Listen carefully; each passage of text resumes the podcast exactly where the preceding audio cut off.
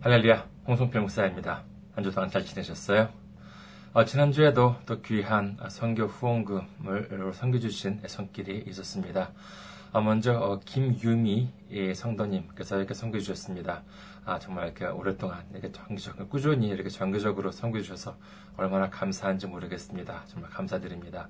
아, 그리고 무명으로 어, 선교 후원 이렇게 적어주셔가지고 후원해주신 분이 계셨습니다. 아, 저는 뭐 어떤 분인지 모르겠습니다만은 주님께서는 아실 것입니다.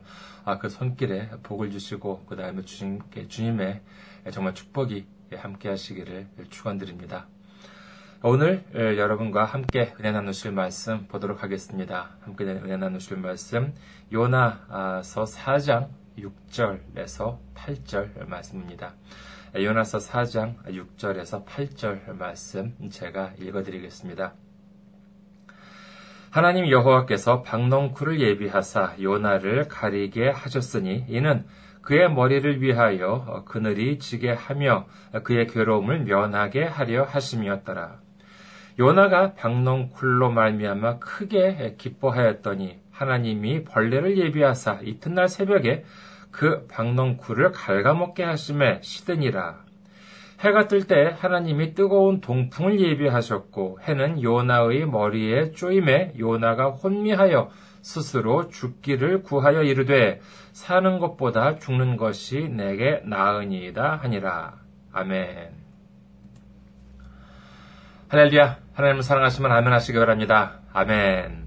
오늘 저는 여러분과 함께 우리들의 희로애락이라는 제목으로 은혜를 나누고자 합니다. 오늘 본문에 나오는 요나에 대해서 먼저 잠시 살펴보고자 합니다. 어느 날 하나님께서 야미떼의 아들 요나한테 말씀하시기를 니누웨에 가서 너희의 죄악이 하나님께 상달되었다라고 말하라고 어, 말씀하십니다. 그랬더니 이 요나가 한 행동이 참 흥미롭죠. 어, 니누웨로 가라고 했더니 다시스로 도망하려고 했다는 것입니다. 이 본문을 이해하기 위해서 몇 가지 말씀을 드리겠습니다. 먼저 이 니느웨라고 하는 것은 당시 이 아수르 제국이었죠. 아시리아라고도 이제 하는데 성경은 이제 아수르 개혁 개정 한글은 이제 아수르라고 기록되어 있습니다. 이 아수르라고 하는 나라의 수도였습니다. 그리고 니느웨와 다시스의 방향은요 거의 그 반대 방향에 가깝습니다. 그래도 흥미로운 것은요, 요 나가 아, 니누에로 가라고 하신 하나님 말씀에 대해서 순종하기 싫어서 다시스로 갔다고 하는데 그 거리가 보통이 아닙니다. 무슨 뭐 엄마 심부름 하기 싫어서 친구네 집으로 도망갔다라고 하는 정도의 그런 수준이 아니에요. 요나가 정확히 어디에서 하나님의 말씀을 들었는지에 대해서는 기록이 없습니다만은 당시 이스라엘에 있었다는 것은 요나가 그 다시스로 가려고 요바까지 내려갔다라고 하는 글로 알 수가 있습니다.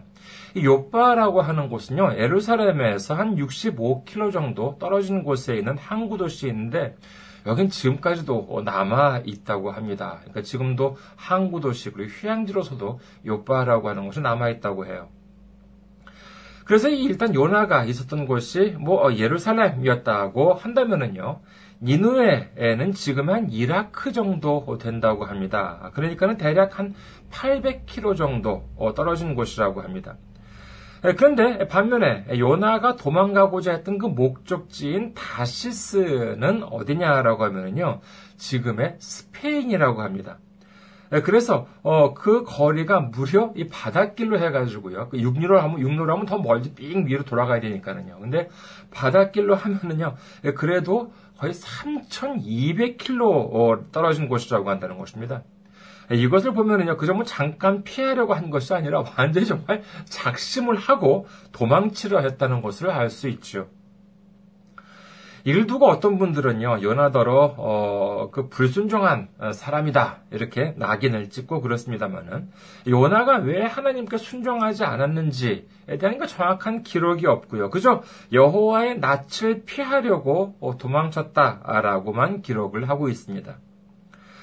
요나가 하나님의 뜻에 순종하지 않았던 것은 사실입니다. 하지만은요, 당시 상황을 좀 살펴보면은요, 이 일이 그렇게 쉬운 것은 아니었습니다. 당시 니느웨가 수도인 아수르 제국은요, 이스라엘을 무척이나 아, 괴롭혔던 강대국이었, 강대국이었습니다. 그래서 틈만 나면은 이스라엘을 공격하고 못 살려 굴었던 나라였던 것이죠. 그러니까 이스라엘에게 있어서는요, 맨날 자기 나라를 공격하고 못 살게 굴고 있는 나라가 좋았을 리가 없겠지요. 하지만 그렇다고 이스라엘이 뭐 쉽게 물리칠 수 있는 그 정도의 나라가 아닙니다. 대단한 경제력과 그다음에 상당한 군사력을 자랑하던 나라였던 것입니다. 그런 최강국이자 이 적대국인 나라에 가서 무슨 좋은 소리를 하라는 것도 아니고요. 아, 너희들이 죄를 짓고 있다는 것, 이것을 다 하나님이 다 아신다. 뭐 이제 이런 말을 하러 가라는 것입니다. 그런데 생각해 보십시오. 예를 들어서 당시 일제시대 때 조선에 있어서는 뭐 일본이 빨리 망하는 것을 원했을 텐데 근데 하나님이 조선에 있는 한 기독교 신자한테 말씀하시기를 너 일본에 가서 아 너희들의 죄악을 하나님이 모두 아신다. 그러니까 회개하라 라고 하는 말씀을 전하라 라고 하는 말을 들었다. 이러면 어떻게 할까요? 요나더러 무슨 불순종한 신자다, 무슨 뭐 선지자다, 나약한 선지자다 이렇게 손가락질 하기는 쉽습니다.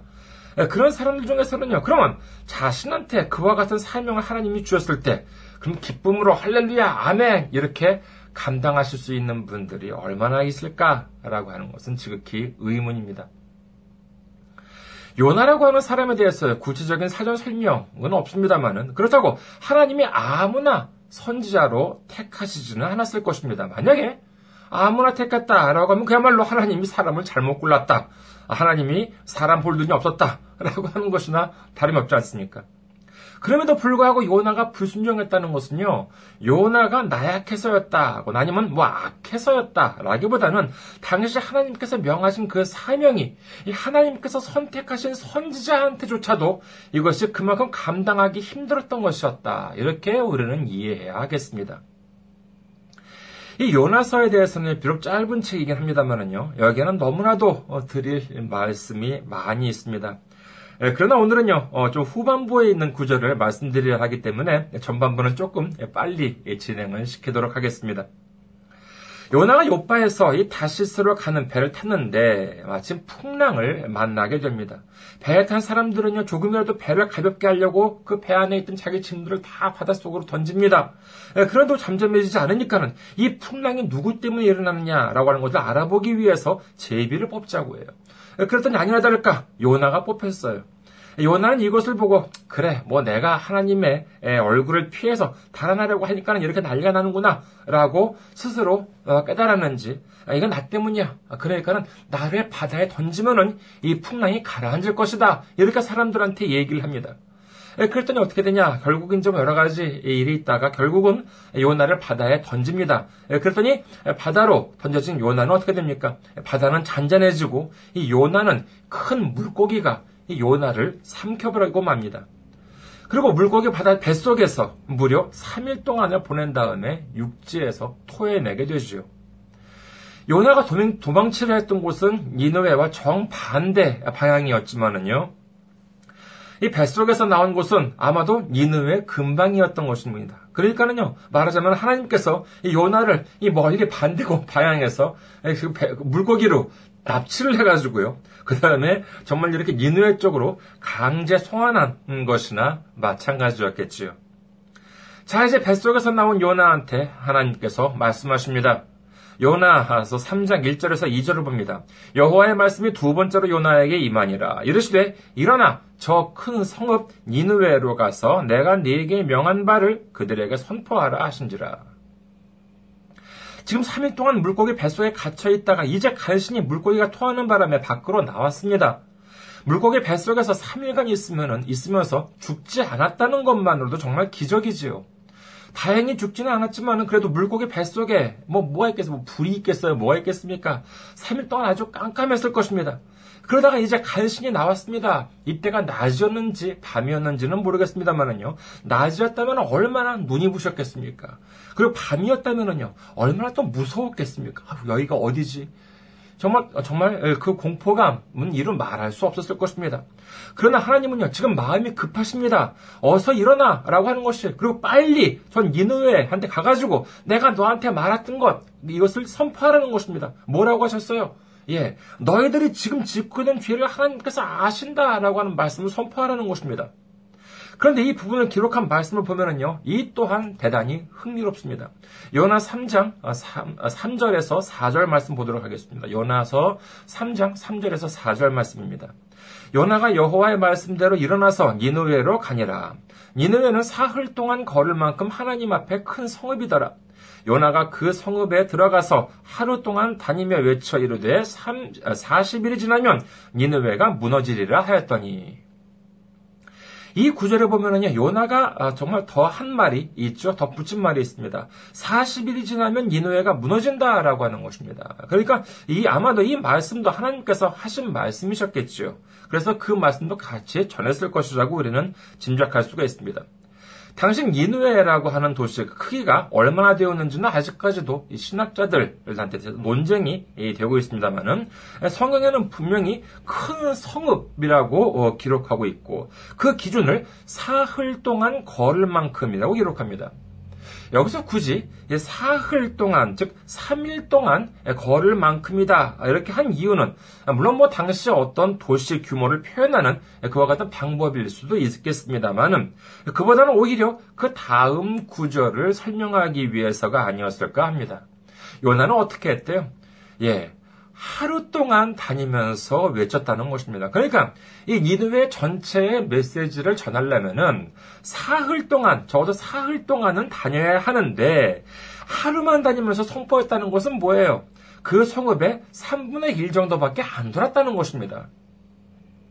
여기서도 보면은요, 이 요나가 이 니누웨를 얼마나 미워했는지, 얼마나 하나님이 참 이, 이 니누웨 성읍을 멸망시켜줬으면 좋겠다라고 이렇게 바랬는지, 정말 이렇게 아무리 니누에 와서 하나님 말씀을 선포해봤자 소용없다. 이놈들은 뭐 어쩔 수 도리가 없는 놈, 나쁜 놈들다. 이렇게 생각했는지를 알 수 있습니다. 정말 보면은요, 참으로 불성실하게 하나님의 일을 감당하는 모습을 우리가 볼 수 있습니다. 그런데 여기서 요나가 예상하지 못한 일이 벌어지고 말았습니다. 어떻게 되었대요? 요나서 3장 5절에서 9절을 보면은요, 니느웨 사람들이 하나님을 믿고 금식을 선포하고 높고 낮은 자를 막론하고 굵은 베옷을 입은지라. 그 일이 니느웨 왕에게 들림에 왕이 보좌에서 일어나 왕복을 벗고 굵은 베옷을 입고 제 위에 앉으니라. 왕과 그의 대신들이 이 조서를 내려 니느웨에 선포하여 이르되 사람이나 짐승이나 소떼나 양떼나 아무것도 입에 대지 말지니 에, 곧 먹지도 말 것이라. 물도 마시지 말 것이며 사람이든지 짐승이든지 다 굵은 베옷을 입을 것이요. 힘써 하나님께 부르짖을 것이며 각기 악한 길과 손으로 행한 강포에서 떠날 것이라. 하나님이 뜻을 돌이키시고 그 진노를 그치사 우리가 멸망하지 않게 하시리라. 그렇지 않을 줄 누가 알겠느냐 한지라 정말 놀라운 일이 벌어지고 말았습니다. 그 지독한 니누의 사람들이요, 하나님을 믿고 금식하면서 회개했다는 것입니다. 이 아수르는요, 본래 하나님을 믿는 나라가 아니었습니다. 정말 온갖 우상들이 정말 많이 있는 그와 같은 곳이었지요. 그런데 이 무성의하게 정말 이 불성실하게 이 전한 이 요나의 한마디를 듣고 온 국민은 물론이거니와 니느의 왕까지 금식과 회개를 선포했다는 것입니다. 말하자면은요, 그 니누의 부흥이, 대부흥이 하루아침에 이루어진 것입니다. 할렐루야. 이 결정적인 계기를 만든 것이 누구였습니까? 그렇죠. 바로 이 요나였습니다. 요나가 비록 뭐 강제적이긴 했습니다만은 하나님의 말씀을 니누에의 선포함으로 말미암아 그 모든 백성들이 하나님을 믿게 되었습니다. 회개하게 되었습니다. 이 얼마나 놀라운 하나님의 역사입니까? 하지만은요, 요나는 이 모습이 마음에 들지 않았습니다. 그렇겠죠? 근데 요나의 심보가 고약해서가 아니에요. 생각해 보십시오.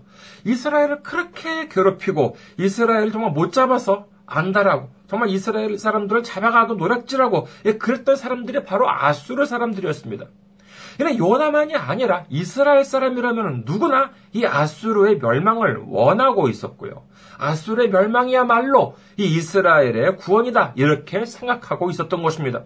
그런데 자기는 지극히 무성의한 전도를 했을 뿐인데 이 말을 듣고 아니 하나님을 믿질 않나 금식을 하지 않나 회개를 하지 않나 예, 그랬더니 어떻게 됐대요? 결국 하나님께서는 재앙을 내리지 않으셨다는 것입니다.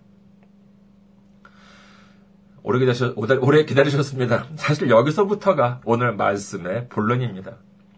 여기까지 말씀을 들은 이유는요, 지금 이 상황에 대한 설명을 드리기 위해서였습니다.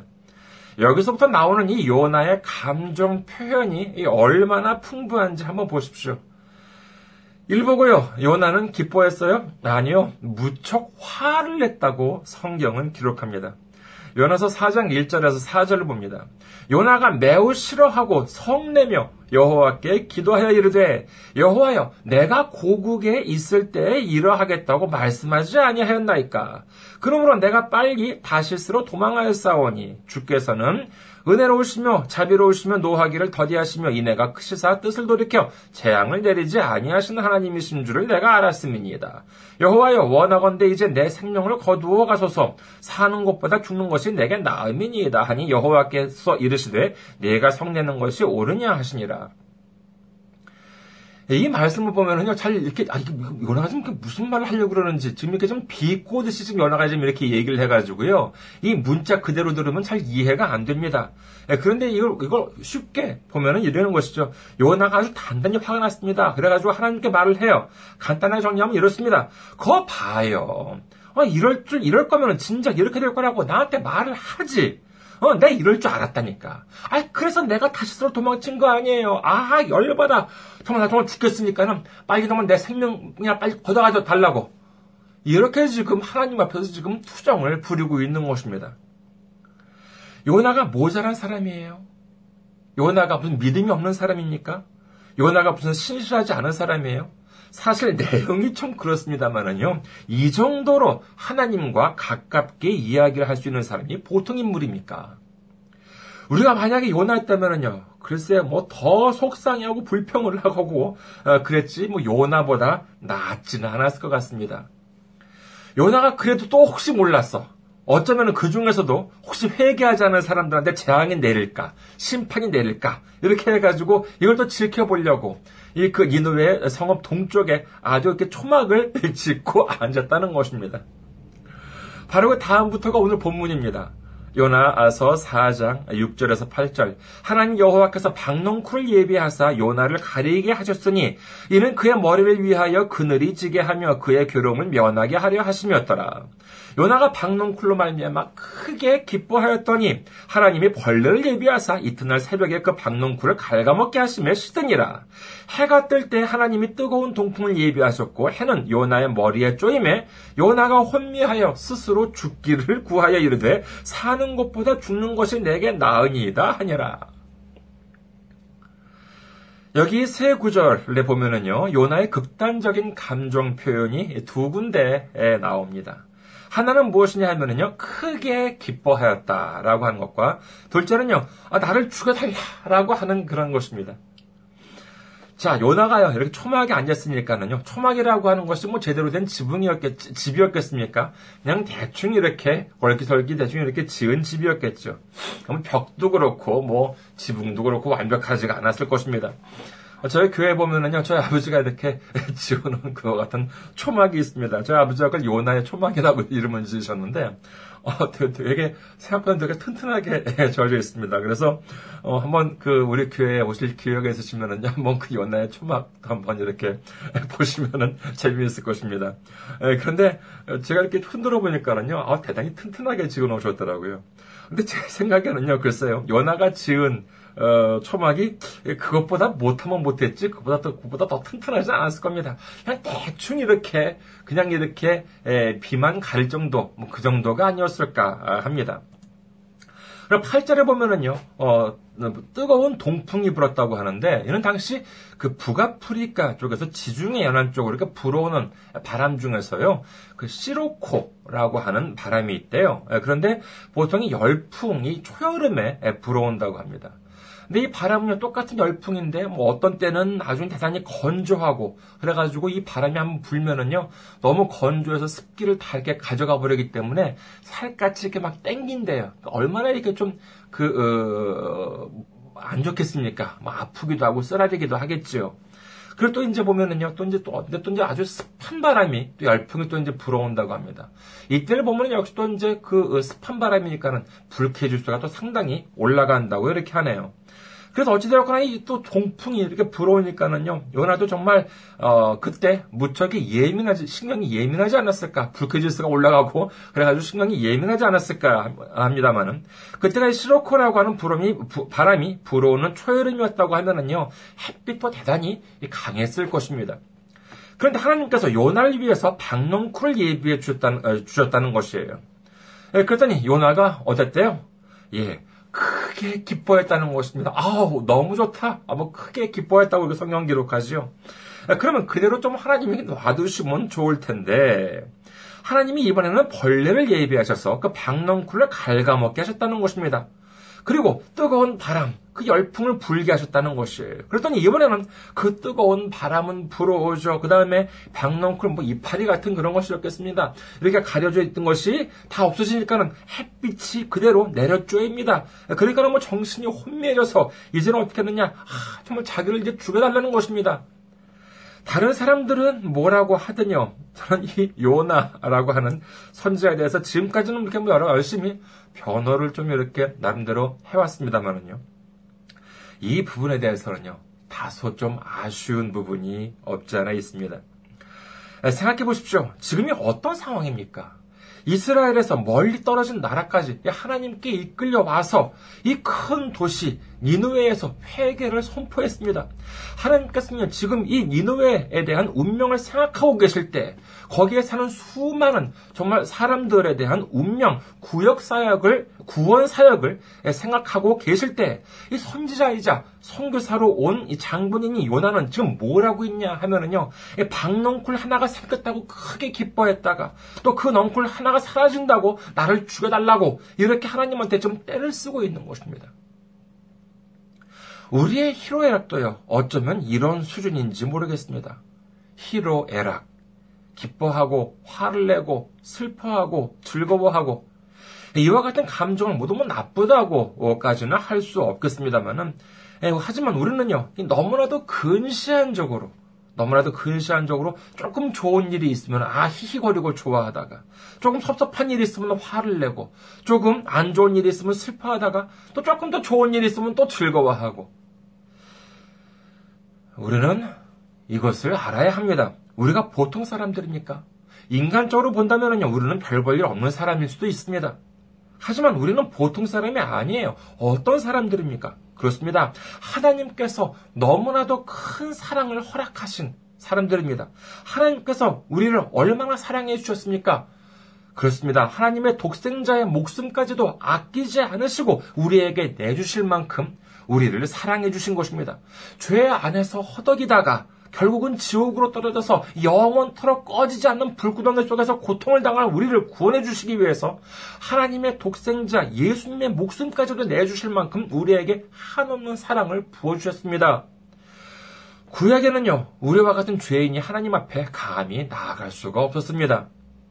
그러나 우리 주 예수 그리스도께서 십자가에 못 박히심으로 말미암아 성전을 가로막고 있던 휘장이 찢어짐으로써 이제 우리는 예수님의 십자가의 공로로 하나님 앞에 설 수 있게 된 것입니다. 할렐루야. 그렇다면요, 우리를 괜히 사랑하셨습니까? 아닙니다. 마태복음 28장 19절에서 20절을 보면은요. 그러므로 너희는 가서 모든 민족을 제자로 삼아 아버지와 아들과 성령의 이름으로 세례를 베풀고 내가 너희에게 분부한 모든 것을 가르쳐 지키게 하라. 볼지어다 내가 세상 끝날까지 너희와 항상 함께 있으리라 하시니라. 마가복음 16장 15절도 봅니다. 또 이르시되 너희는 온 천하에 다니며 만민에게 복음을 전파하라. 하나님께서는요. 우리에게 분명히 감당해야 할 사명을 주셨습니다. 그것은 바로 주님의 이름을 높이고 땅 끝까지 복음을 전파하라는 것입니다. 이는 무슨 목사나 선교사만이 감당해야 하는 사역이 아닙니다. 우리 모두가 다 감당해야 하는 사명인 것입니다. 우리에게 있어서 천하가 어디입니까? 만민이 누구입니까? 내가 있는 곳이 바로 천하이고 예수님을 믿지 않거나 믿다가 안 믿게 된 이웃이 바로 만민인 것입니다. 지금 그와 같이 막중한 상황에 있음에도 불구하고 우리는 지금 하나님의 마음을 모른 채 그저 초막에 앉아서 방농쿨 하나에 아주 크게 기뻐하고 또 벌레 한 마리 때문에 아, 못 살겠다, 죽고 싶다 하면서 하나님의 마음을 상하게 할 때가 없는지 우리 스스로를 한번 되돌아봐야 할 것입니다. 그것만이 아닙니다. 우리는, 우리는요, 희노애락만도 모자라서 하나님을 믿는다면서도 근심, 불만, 불평, 불, 뭐, 뭐, 불만, 이런 것, 불안, 이런 것들을 일삼고 있는, 있, 있지나 않은지 되돌아보아야 합니다. 하나님께 기도를 드리는 것 좋습니다. 기도는 아주 중요한 것이죠. 그러나 어떤 사람은요, 기도를 하면 할수록 이 불안해 하는 사람들이 있습니다. 예수님은 말씀하십니다. 마가복음 11장 24절 보면은요. 그러므로 내가 너희에게 말하노니 무엇이든지 기도하고 구하는 것은 받은 줄로 믿으라. 그리하면 너희에게 그대로 되리라. 아멘. 생각해 보세요. 예를 들어서요. 버스를 탈 때 저 혹시 이 버스가 서울역에 갑니까? 라고 어, 기사 아저씨한테 물어봤어요. 그러니까는 예, 갑니다 이렇게 얘기를 했답니다. 그럼 어떻게 해요? 난 서울역에 가, 가고 싶은데 기사 아저씨는 서울역에 간대요. 그러면 버스에 타겠죠. 그러면 그러면서 타가지고 서울역에 간다는 것을 믿어야 하지 않겠습니까? 그런데 그 버스에 탔으면서도 서울역까지 갈 수 있도록 뭐 금식하고 그 다음에 아, 이 버스가 뭐 서울역까지 인도해 주실 믿습니다. 아멘. 막 그러면서 막 이 버스가 서울역까지 갈 수 있도록 뭐 기도합시다. 뭐 이렇게 해가지고 무슨 뭐 통, 통성 기도하고 버스 안에서 그런다고 생각해 보십시오. 버스 기사 아저씨가 뭐라 그러겠습니까? 아니 서울역까지 간다니까 왜들 이러시냐? 왜들 왜 이러십니까? 왜 안 믿으십니까? 이러지 않겠습니까? 여러분 다시 한번 묻겠습니다. 하나님을 사랑하시면 아멘 하시기 바랍니다. 아멘. 예수님께서 함께 하신다는 것을 믿으시면 아멘 하시기 바랍니다. 아멘. 성령님의 인도하심을 믿으시면 아멘 하시기 바랍니다. 아멘. 그렇다면 이제 걱정 안 하셔도 됩니다. 어차피 우리는 잘 됩니다. 모든 것이 합력해서 선을 이루십니다. 믿으시면 아멘 하시기 바랍니다. 아멘. 우리가 받을 고통과 고난은요, 예수님께서 이미 2000년 전에 십자가 위에서 모두 해결해 주셨습니다. 예수님께서 징계를 받으심으로 말미암아 우리는 평화를 누리고 예수님께서 채찍에 맞으심으로 말미암아 우리는 나음을 받았다고 성경은 말씀하십니다. 그와 같은 믿음이 있는데 눈앞에 왔다 갔다 하는 박농쿨 한두 개 때문에 슬퍼했다가 걱정했다가 근심했다가 낙심했다가 좌절했다가 하면은요 마귀들이 보고 얼마나 깔깔대고 좋아하겠습니까? 우리 모두 예수님을 사랑하고요. 예수님과 동행하고 성령님의 인도하심을 따라서 슬픔과 걱정과 근심과 낙심과 좌절을 모두 버려버리고 모든 것이 합력해서 선을 이루신다는 믿음을 갖고 주님께서 주시는 놀라운 축복과 승리를 모두 얻는 우리 모두가 되시기를 주님의 이름으로 축원합니다. 감사합니다. 한 주 동안 승리하시고 건강한 모습으로 다음 주에 뵙도록 하겠습니다.